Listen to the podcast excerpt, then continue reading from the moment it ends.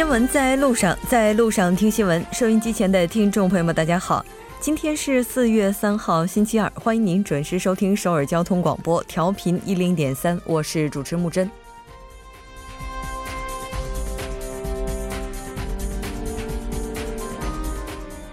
今天是济州四三事件七十周年的纪念日。根据不完全统计，七十年前大约有两万五千到三万人在这起事件当中丧生，而这一数字相当于当时岛内人口总和的百分之十左右。五十多年的讳莫若深，到卢武铉总统十二年前承认国家对此事有责，再到今日文总统承诺将为沉冤者昭雪。天理昭昭，时间终将还他们以公正。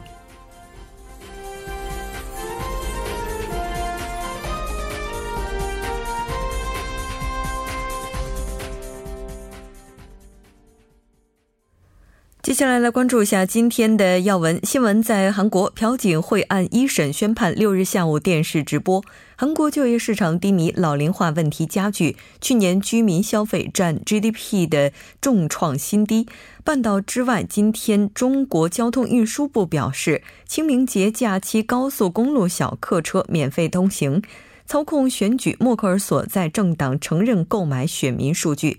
新闻放大镜依然邀请专家学者放大探讨新闻热点焦点。今天我们要讨论的话题是韩国企业被收购背后。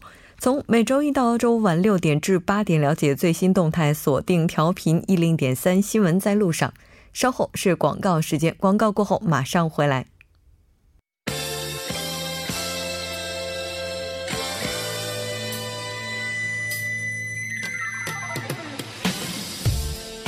新闻在韩国带您了解当天主要的韩国资讯。接下来马上连线本台特邀记者周玉涵。玉涵你好，主播你好，很高兴和您一起来了解今天韩国方面的主要资讯。今天下午传来的消息，朴槿惠一审案件在六日进行宣判的时候将会进行电视直播。我们来看一下。好的，那么据首尔中央地方法院今天消息呢，负责审理朴槿惠案的刑事合议二十二部决定呢，将对六号下午两点十分起进行的一审判决进行电视直播。这将是大法院修订有关规定，允许一审、二审宣判进行电视直播以来的首例。法院表示呢，考虑到公共利益等诸多情况，决定允许电视直播，但为了维持法庭秩序，法院将自备拍摄像机拍摄并向外界播出。去年呢，大法院对关于法庭旁听及摄影的规定呢进行了修订，允许一审和二审宣判进行直播。根据呃修订的内容呢，是否允许直播由审判长决定，即使没有获得被告的同意呢，只要审判长认为公共利益更大，就可允许直播主播。嗯，是的。其实我们也了解到，朴槿惠前总统对于电视直播是反对的。在这种情况之下，他本人出席一审的可能性有多大呢？是的，那么据观测呢，朴槿惠可能会缺席宣判。去年十月十六号呢，朴槿惠宣布抵制审呃审理，那么抗拒法院延长。羁押的期限，分析认为呢，虽然说朴槿惠不同意直播，但考虑但法院是法考虑到此案涉及到前总统，引起民众极大的关注，因此呢决定电视直播。法院此前呢是请求法庭处呃检方啊检方是此前请求法庭判处呃朴槿惠三十年徒刑和一千一百八十五亿韩元的罚金刑。主播，嗯，是的，没错。虽然说朴槿惠总统前这个前总统他个人是反对的，但是对于民众而言，总统曾经有过怎样的罪行是拥有知情权的。这条关注到这儿，我们再来看一下下一条消息。好的，下一条是韩国就业市场低迷，老龄化问题加剧，去年居民消费占 GDP 比重创新低。嗯，是的，我们来了解一下具体的情况。好的，据韩国央行今天发布的数据呢，去年韩国居民最终消费支出呢，占国内生产总值 GDP 的比重呢，达到百分之四十八点一，同比减少了零点六个百分点，创央行一九七零年进行相关统计来的最低值。韩国居民最终消费支出占 GDP 的比重呢，曾在上世纪的七十年代呢，达到七百分之七十以上，而到了两千年，这一比重呢，跌至百分之五十三点八，并呈呈现一个下降的曲线的呃一个趋势。二零一五年呢，居民的最终呃消费呢占 GDP 比重呢是在一九八八年的时候呢再度跌破百分之五十，为四十九点三，并自一二零一六年起呢继续下降至历史的新低。同时呢，韩国的这一比率呢也是远远的落后于美国、英国、日本以及德国等发达国家。以往呢，居民的消费比重下降呢会随着经济增增长而自然而然的产生波动，例如是扩大投资或者是扩大贸易呢，都可是导致居民消费比例的下降。但最近几年呢，韩国就业市场的低迷已经老龄老龄化问题的加剧呢，则是逐渐成为导致居民消费比重下降的主因。那么专家就表示了，呃，居民消费比重下降最根本的原因呢，就是收入和和这个就业无法提供强有力的支撑。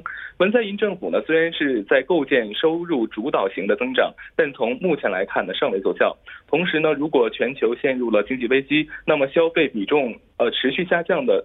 这个将会给韩国的经济呢带来诸多的不稳定因素。主播，嗯，是的，没错。那据目前来看的话，应该还是居民消费比重持续下降给韩国经济带来的不确定因素是更多一些的。我们也了解到，韩国一些大型的百货公司也将从本周开始进入促销季，当然也希望能够给居民消费带来一些助力吧。我们再来看一下下一条消息。好的，下一条是文在寅出席济州四四三事件，呃，遇难为遇难呃遇难者追悼仪式，并发表讲话。嗯，是的，我们来关注一下，在这次的追悼仪式上，文总统讲了哪些内容。好的，韩国总统文在寅呢，今天是出席了在济州四三和平公园举行的济州四三事件第七十周年的一个追悼仪式。这是韩国现任总统呢，时隔十二年再次的出席该活动。文在寅宣布呢，济州四三事事件的真相呢，载入史册，成为铁的事实，任何的势力都无法否认。呃，许诺坚定不移的朝着完全平反的目标前进，彻查真相和恢复名誉的进程呢，再也不会倒退。文在寅呢，再次是以总统身份呢，对国家暴力造成的。一切的苦难致以深深的歉意。文在寅承诺呢，为无辜遇难者昭雪沉冤，把遗体挖掘进行到底，不留遗憾，疗愈呃幸存者、受害者、遇难者家属的创伤。主播，嗯，是的，没错。其实这起事件发展到今天已经过去了七十年了，但是在这七十年间，对于他的看法也是在不断出现变化的。包括近年来对于他的一些界定，当然也是存在一些立场差异的。我们来看一下。是的，那么文在寅在讲话中就表示了，七十年前不知意识形态为何物的济州良民，过着没有小偷、没有乞丐、不用锁门的幸福生活，却以意识形态之名呢遭到了屠杀。文在寅指出呢，至今没有人戴着意识形态的有色眼镜看待啊，至今是仍有人戴着这个意识形态的眼镜呢看待这个事件。韩国人呢应摆脱臣服狭隘的左右之争阴霾，绽放人性的尊严。不论打出的旗号是保守还是进步，只要不呃不正义、不公正，就不。是为民服务。去年四月大选在即呢，文在寅是作为总统候选人访问济州，会见了四三事件的遇难者的遗呃遗属。他表示呢，将以总统的身份出席四三事件的追悼仪式，将其升格为国家级的追悼仪式。文在寅还承诺无限期接受遇难者失踪申报，对遇难者的遗骸呢进行基因的鉴定，让遇难者回到家人的怀抱。那么济州四三事件呢，是指一九四八年四月三号发生在韩国济州岛的民众的抗争事件。居住在济州岛的部分左派势力反对美国军队，并进举行示威活动，遭到镇压。在此过程当中呢，数万名的济州岛的无辜居民呢被枪杀。该事件呢又被称为是济州岛大屠杀。主播，嗯，是的，没错。这起事件，当然我们也希望在政府的重视之下，能够使岛内的居民能够得到彻底的疗愈。再来看。一下下一条消息。好的，下一条是韩国青瓦台想打北韩核核问题。嗯，那对利比亚是无核化这个说法，我们来看一下韩国是怎样进行回应的。好的，韩国总统府青瓦台高官呢，今天是重申部分媒体所谓的利比亚式无核化，旨在完全可验证、不可逆的契合以后呢，一次性的解除呃制裁、给予补偿的模式呢。如果这种模式呃运用是恐怕不适合来用来解决北韩的核问题。那么该官员就表示呢，他无意评断利比亚模式的好坏对错，大家对这一概念呢是见仁见智的。在他看来呢，利比亚模式可以大致分为三个阶段，美国在每个阶段呢都。给予了一个补偿，依次为放宽限制、设立利益的代表处、升格为联络办公室、正式建交，再升格为大使馆。利比亚模式呢，也不全是在完全契合之后呢一次补偿到位。该官员就南北美三国将在九月联大联合发表和平宣言的一些报道中表示呢，这一构想可能是存在于某人的脑海当中，但在南北首脑会谈尚未举行的情况之下呢，讨论三方和平宣言未免操之过急。他说呢，有些媒体预测文金会将会发表无核化宣言，这是势在必行的。韩方早已阐明文金会的三大核心议题呢，就是实现无核化、建立和平机制、发展南北关系。他还就外媒报道文在银江在世界杯期间访俄表示，韩方考虑访俄的立场没有变化。主播，嗯，是的，没错。我们了解到，在今天的时候，南北已经互通文书，具体商定明天呢两方举行高级别会谈，将就刚才您提到的文金会的一些具体事宜进行商讨。我们再来看一下下一条消息。好的，下一条是韩国三十一处海域贝壳毒素超标，海虹、生蚝等榜上有名。嗯，我来了解一下目前具体的情况是怎样的。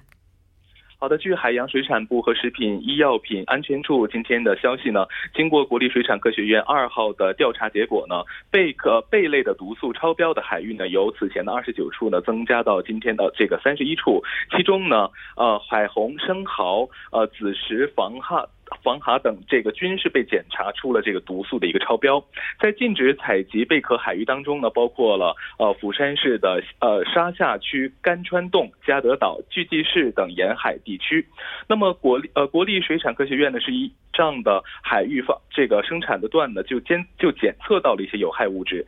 就在上个月的二十二到二十三号呢，在首尔市一马德水水西店和光州一买一买德呢是销售的海虹当中呢是检查出了贝类毒素超标。目前呢，政府有关部门呢正在将这个流通在市场的二十一点八吨的贝类呢进行下架的回收。主播，嗯，是的，将近三十吨二十八点一吨贝类下架回收，应该说也是为普通国民的餐桌负责了。好的，非常感谢今天玉涵带来的这一期连线，我们下期再见。再见。稍后来关注一下这一时段的路况、交通以及天气信息。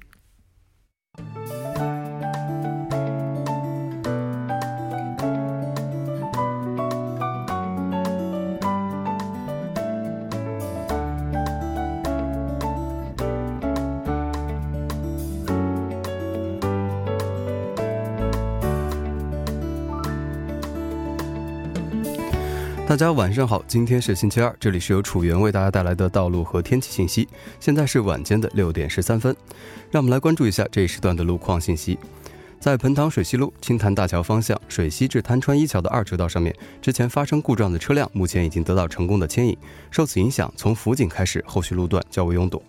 下一则路况来自于内部循环路成山方向延禧高速入口至成山高速入口的三车道上面，之前发生的交通追尾事故目前已经得到妥善的处理，道路恢复正常。不过受事故余波的影响，从红记高速入口开始拥堵严重。接下来是在江南循环路金川至水西的路段奉天隧道当中的三车道上面，目前正在进行道路维护作业，还请途经该路段的车辆注意减速慢行，小心驾驶。好的，让我们来关注一下天气。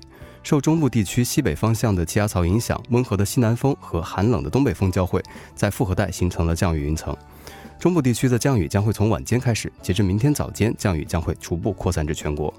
由于降雨的关系，明天白天气温将会有所下降，和之前几天的高温相比，本次降温幅度较大，还请各位听众朋友们注意适时增减衣物，小心感冒。来关注一下首尔市的天气情况。今天晚间至明天凌晨阴有小雨，最低气温十一度。明天白天阴，最高气温十五度。好的，以上就是这时段的道路和天气信息，我们稍后再见。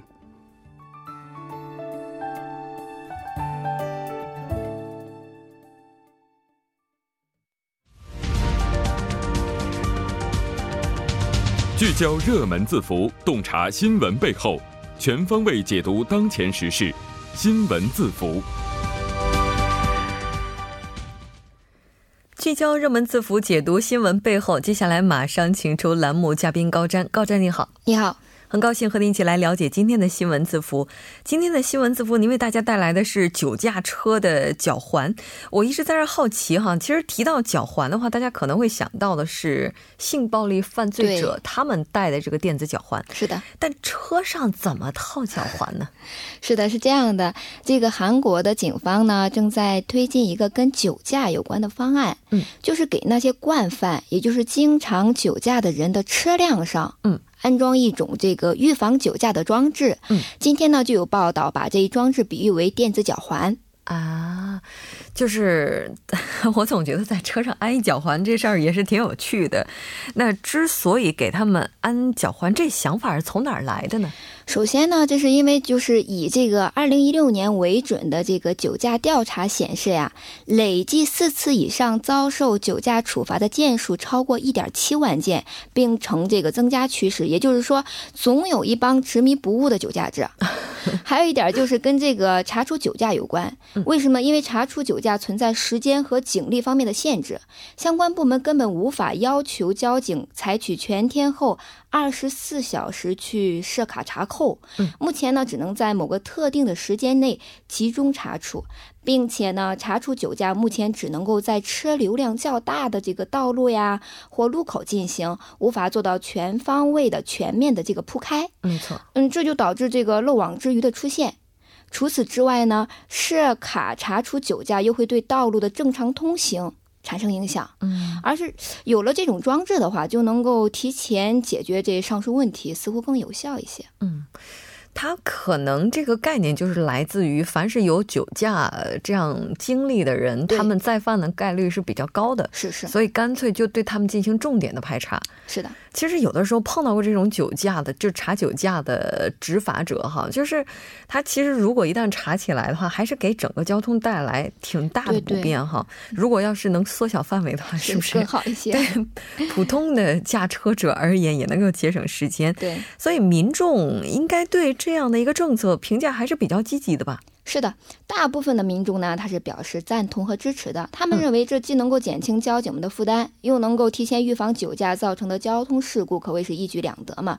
但还有部分的民众呢，他们表示不太赞同。原因是什么呢？他们认为安装在车辆上的这个装置也会影响到这个酒驾者的家人。啊，对，有可能哎，对，是，比如说先生开了车，他是酒驾，但如果刚好那天妻子开车，对对，挺无辜的。是，然后还有一个就是担心这个装置起不到什么效果。啊，这个怎么会有这样的想法？因为那个就像我们对这个性犯罪者的一个铰链呢，对他那个铰链也是，因为有些是被这个犯罪者给解开了啊，有可能啊，对对，是这样的一个。所以安在车上的话，有可 有可能会有这些曾经的酒驾者把它给摘下来，这个概率也是比较高的哈。对。但是不管怎么样，这个制度既然已经推出来了，咱们可以推行看看它效果怎么样。具体大概在什么时候会实施呢？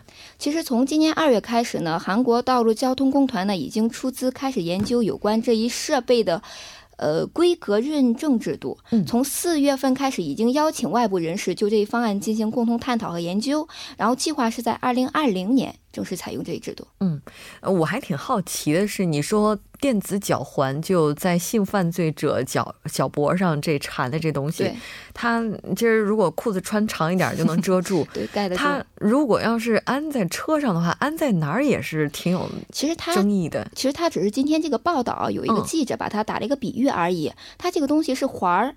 还是说什么样的一个设备？现在还没有一个形状啊，也有可能是一个装置，就直接贴在上面。对，哎，但是不管怎么样，你说车那么大，随便贴上一个东西，也不知道它是贴在哪个位置。是，就是周边的一些人可能看到了，也不容易分辨哈。对，哎，有没有一些国家或者是地区，就是他们对于这种酒驾惯犯的车，给他们来一个非常明显标志的？有，有一个地方，有一个地方就是台湾。然后呢，台湾为了强化对酒驾者的这个处罚。力度呀！去年四月份，台湾的这个《道路交通法违反处罚条例》的修正案已经通过了这个预备审议。嗯，这个修正案里面有一条针对酒驾惯犯的处罚内容，就是把这个频繁饮酒者的车牌换成荧光色。哎，这挺好。对，以此起到这个警示的作用。哎，我觉得这样的话，那些就是只要有酒驾经历的人哈，都会特别的谨慎。但他会不会说，这个我这段时间有酒驾，这车牌是银色的，但一年或者是半年之内，我要是没有酒驾，这牌子能够让我恢复原来的颜色？应该也有类似的制度。这个就看他的情况了 看他表现好不好。对对，表现好的话，立马给你摘除。对。但不管怎么样的话，韩国现在推出这样的一个制度哈，也是这个积极的想要解。解决目前酒驾问题？因为毕竟酒驾的话，它酿成的灾祸在整个交通事故当中占比还是比较高的。是的，高瞻，您觉得这个制度怎么样呢？我觉得韩国这个方案挺好的，因为我总觉得目前现有的这个查处酒驾的方法呀，有点跟不上时代的步伐了啊，有点慢了。对，为什么呢？因为你主播主播应该也听说过呀，现在有些人利用这个社交网络媒体啊，互相告知，嗯，酒查酒驾的点儿。对，甚至还有一些 A P P，它上边会告诉你在哪个路段查酒驾，让饮酒者绕行。所以说，所以说我非常赞同警方利用这个高科技来预防酒驾。但是有一个问题，我觉得就是从目前的方案来看呀，这个装置是由政府出资安装到酒驾惯犯的车上。那如果这个人换个车开呢？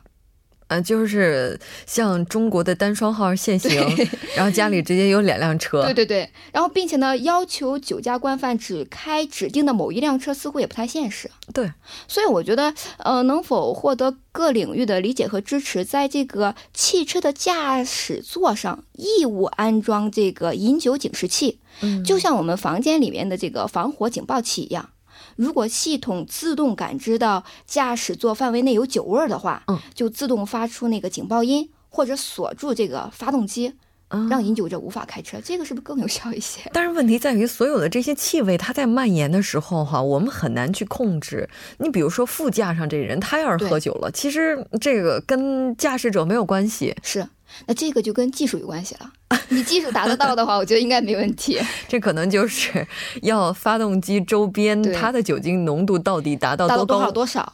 是的，对。这么看起来，所有的问题只要技术发展足够，还是能解决。这个水平足够高的话，都是可以解决的。我们可以期待一下。好的。当然，不管怎么样，最重要的还是希望所有的饮酒朋友，对 大家要自觉。非常感谢高瞻带来的这一期节目，我们下期再见。好的，下期见。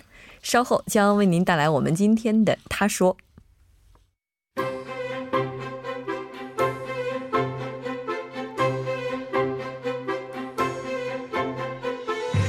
新闻在路上，在路上听新闻。您的点赞，您的回馈，是对我们最大的鼓励与支持。参与节目，您可以发送短信到井号幺零幺三，每条短信会收取您五十韩元的通信费用。另外，您也可以登录 TBS 官网三 W 点 TBS 点 SOR 点 KR 给我们留言。当然，在 Instagram 搜索 TBS CNews 也可以参与互动。新闻在路上，期待您的参与。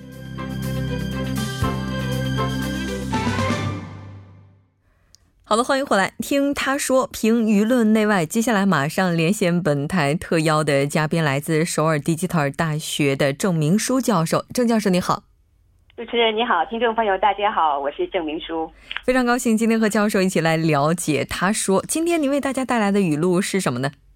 今天我要朗读一首诗了。4월의선바람은뼈속으로스며드는게아니라뼈속에서시작되는 것。 四月从岛上吹来的风不在谷里消失，而在谷里开始。嗯，那这首诗，这首诗它到底出自何处呢？ 这首诗呢，是伊尤里在济州岛四三事件哀悼纪念活动中所朗读的诗中的一部分。是的。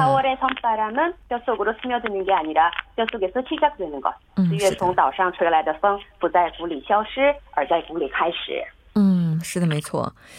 其实四三事件的话，在今天是非常重要的一个纪念日，七十周年了。朴总统也是出席了相关的纪念活动。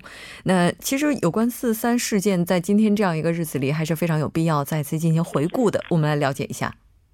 呃，这个济州岛四三事件，韩文就是제주사삼사 건， 是指一九四八年四月三号发生在韩国济州岛的民众抗争事件。 这起事件一直继续到一九五四年九月二十一号，在这期间，济州岛发生了不少武力冲突和镇压，在这些过程中，不少无辜的济州市民被牺牲了。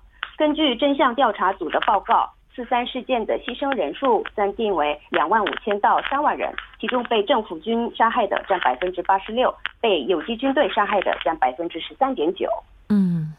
是的，郑教授，现在的话，我们的通话质量当质量似乎不是特别的好，有一些杂音。您看一下，是不是旁边的麦克或者是耳机发出了这样的噪音？哎，我现在我的耳机没有问题，啊，耳机哦，那好的，您可以稍微调整一下离话筒的距离。刚才您提到的这首诗的话，是李孝利在今年活动当中朗诵的，但是他为什么会选择这首诗呢？哎，今天是济州岛四三事件发生七十周年的日子，在纪念活动中，韩国歌手陆旭的普尔在现场唱了自作曲《四月之舞》。那么伊优里大家都知道，伊优里住在济州岛嘛，他就朗读了伊中央诗人的诗《风之家》。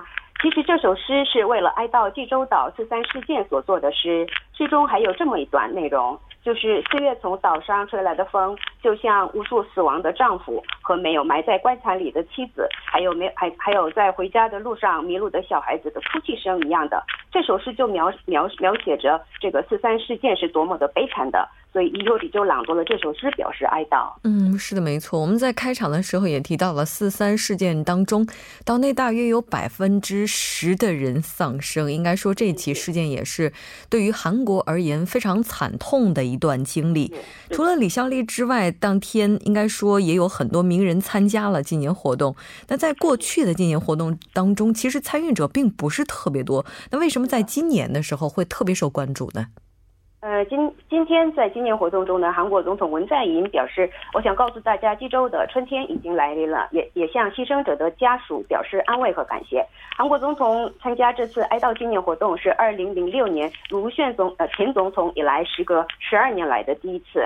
那么济州岛四三事件的牺牲者和他们的家属啊，目前为止他们内心的痛苦是难以排解的。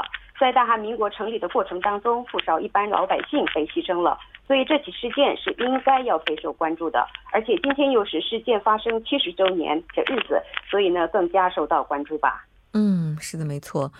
在今天的纪念活动当中，文总统也是做出了承诺，将会为沉冤者进行昭雪。那当然，我们相信他的行动不会止步于言语。接下来的话，会有哪些具体的行动呢？